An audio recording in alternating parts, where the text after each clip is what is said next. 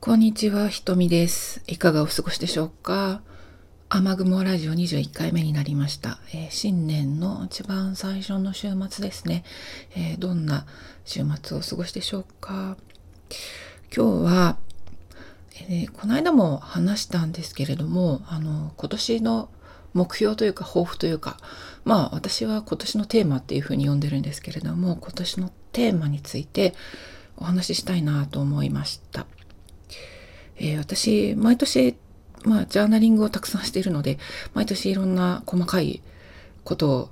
えーつけたりやりたいことリストを作ったりなどなどなどなどなどなどたくさん書いてるんですけれど今年のテーマはこれにしました。自分を楽にする。っていうことです。自分を楽にすることは進んでやっていく。ということですね。でこれどういうことかというとまあ私このところ結構、まあ、体調にいろいろ来ることもあって、えー病院にかかったりとかしてるんですねまあそんなあの重大なことじゃないんですけどあの日々いろいろ問題を引き起こす体調の不良っていうのがあってでまあ去年とか一昨年ぐらいから結構それが顕著になってきてるんですよね。でまあなんでかというと仕事コンサルタントの仕事であの追い込まれると体も崩すみたいな、まあ、要は無理が効かなくなってきたっていう年代的なものっていうのもあると思うんですけどもともと婦人科系とかちょっと問題があって、まあ、ずっとクリニックに通って見ていただいてるんですよ。でお伝えしている通り11月12月と私はコンサルタントの会社員の仕事をお休みしてます。でその間自分がライフワークとしている作家ベーシーヘッドのこと翻訳とか作家ベーシーヘッドについていろいろあの書きたいことがたくさんあるんですけどもそれをそれもお休みにしています。自分の頭をこう何て言うんだろうキャパオーバーにさせないため。でキャパオーバーになって体調も崩すっていうのが私の王道パターンだったのでコンサルタント仕事をお休みっていうついでに自分のあのライフワークの方もあのお休みしてブログとかあの SNS なんかもまあ最低限にしていました。で、まあ、そんな2ヶ月ぐらいを過ごしてだいぶマインドが変わってきた感じがするんですね。おかげで心の余裕ができてきたというかマインドにスペースができたというか、まあ、いろんなものを感じていろんなことに感動してで楽しいこと嬉しいこととかあの噛みしめて味わえるようになってきて本当にいい状態なのかなと思います。でだんだん自然とあの自分のためにやりたいことで自分のライフワークとしてやりたかったことをこう無理してあの焦ってやるのではなくてあの心の底からやりたいなと思ってちょっとずつ1月から手をつけようかなって思ってます。で体の健康のことなんですけどまああの婦人科の方で実はある薬を勧められてたんですね。まあ、あの、ピルみたいなものですけど、まあ、いわゆるホルモン調整する薬ですね。で、それを11月ぐらいに言われてたんですけど、その時あの、案内された瞬間に、あの、泣きそうになっちゃったんですね。あの、もういっぱいいっぱいだったんですよ、私。あの、メンタル的にも。ようやっと仕事を休めて、なんか体調も崩しちゃって、あの、心も体もいっぱいいっぱいでダメだった時にその薬を勧められてあの、まあ、なんでそんな泣きそうになったかっていうと薬ってホルモンの薬ってやっぱり副作用がいろいろあるんですね。で個人差が大きいと思うんですけどあの体のだるさがを感じたりとかたくさん不調になったりちょっとうつ状態っぽくなったりするっていうようなことも書かれていてあの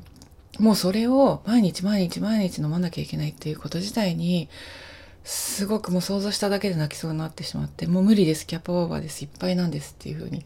あの言って断ってたんですよ。でそれから 1, 1ヶ月ちょっととか経って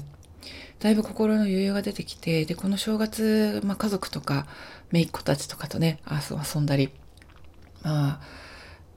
少し余裕を持って過ごすことができたのもあって新年から少しずつ新しいことを始められるかなって思ったんですよ。でその時に考えたのがさっきの自分を楽にすることなら進んでやるんですよねってことなんですよね。ホルモンの薬を服用することによって確かに副作用とかいろいろ飲まなきゃいけない毎日飲まなきゃいけないとか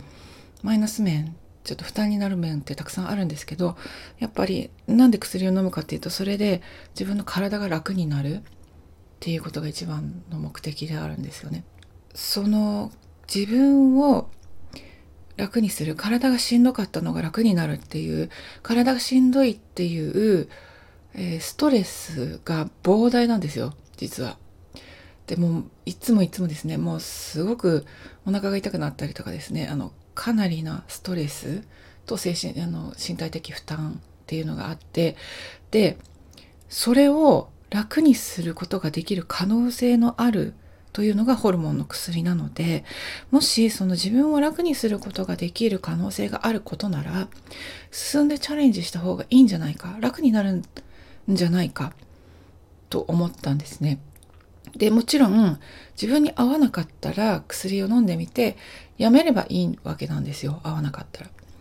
なのでずっと続けなきゃいけないっていうことはもちろんないのででなのでその薬を私は服用しようかなって今思っているところです。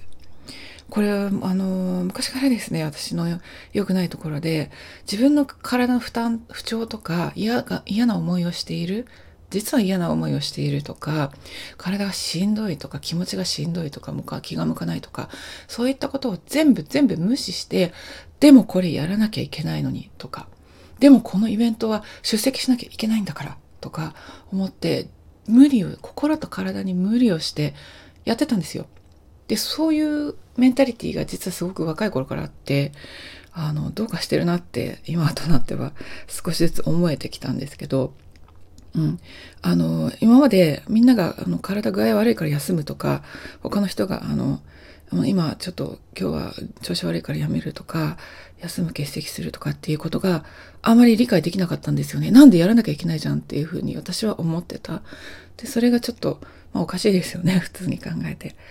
うん、でもあの私のメンタリティーはそちらに行きがちだったのでで薬のこともそうなんですよあの嫌だ嫌だ嫌だって思ってしまってあの自分を楽にする方法っていうのを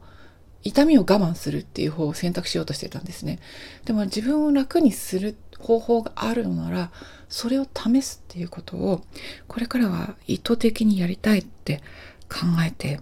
います。これも薬のこととか体のことだけではなくって、例えば迷っていたけれどもやりたかったっていうこと、なんかこうやらない理由っていくらでも思いつくんですよね。あの人間そういうもんなんで。うん、でも、やりたかったらやればいいじゃんっていう方を優先するってことと一緒なんですよね。うん、自分を楽にするんですよ。つまり、やらないやらない理由を並べ立てて自分を押さえつけるっていうことではなくて、どうやったらやれるか、どうやったら自分を楽にできるか、こちらを考えたいと思ってます、思ってるんですね。で、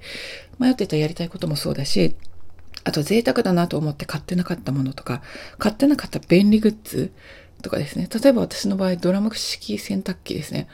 これですね、ライフ、クオリティオブライフが爆上がりですね。あの、ずっと、今までずっとずっとなんか買ってこなかったんですけど、まあ、あの昔の洗濯機が壊れたことを機に買ったんですがあのこのおかげで本当にあのまあ乾燥ももちろん全部してくれますし仕上がりはふわふわだしあのなんて言うんだろうあの勝手にやってくれるし当たり前だけどこんなに自分を楽にする選択肢があるのならなんでチョイスしなかったんだろうっていうふうにあの後から気づいたっていうことでやっぱりその行きたいと思っていたところに行くっていうのもそうですね、うん、同じです誰に遠慮しているのかって話なんですよ。で、誰に遠慮しているのか。誰っていうのは自分の中で否定する変なキャラクター。あの、お前なんでそれやってんのそれ意味ないじゃんとか、そういう変なキャラクターが絶対生まれてくるんですよね。で、そういうのの、そういうのに遠慮している場合じゃない。誰の人生なんだろう。一体誰のための人生ですかって思ったら自分のための人生なことは当たり前であって、じゃあ自分を楽にするために選択肢があるのならばそれを選択するっていうことはこれ非常に重要なんだろうなっていうふうに私は思いました。ということで、これからは、あの、ちょっとホルモンの薬をね、負担になるかもしれないんですけれども、あの、来週医者の予約を早速しましたので、まあ、お医者に行って、処方してもらって、試してみたいなと思います。でね、この薬を飲むことによってもしかしたら体の調子が良くなるかもしれないし、まあ旅行とかにもね、気兼ねなく行けるかもしれないし、いいことがあるかもしれない。それならやってみるっていうのが大事かなと思っています。ということで今日は、えー、皆さんもね、そういうことがあるかもしれない、思い当たることがあるのかもしれないんですけれども、今年は、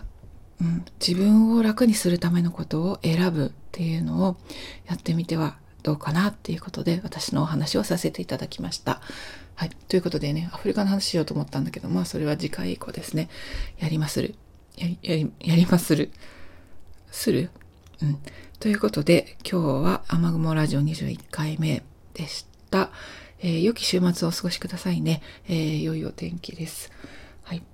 では、最後までお聴きくださりありがとうございました。ひとみでした。ごきげんよう。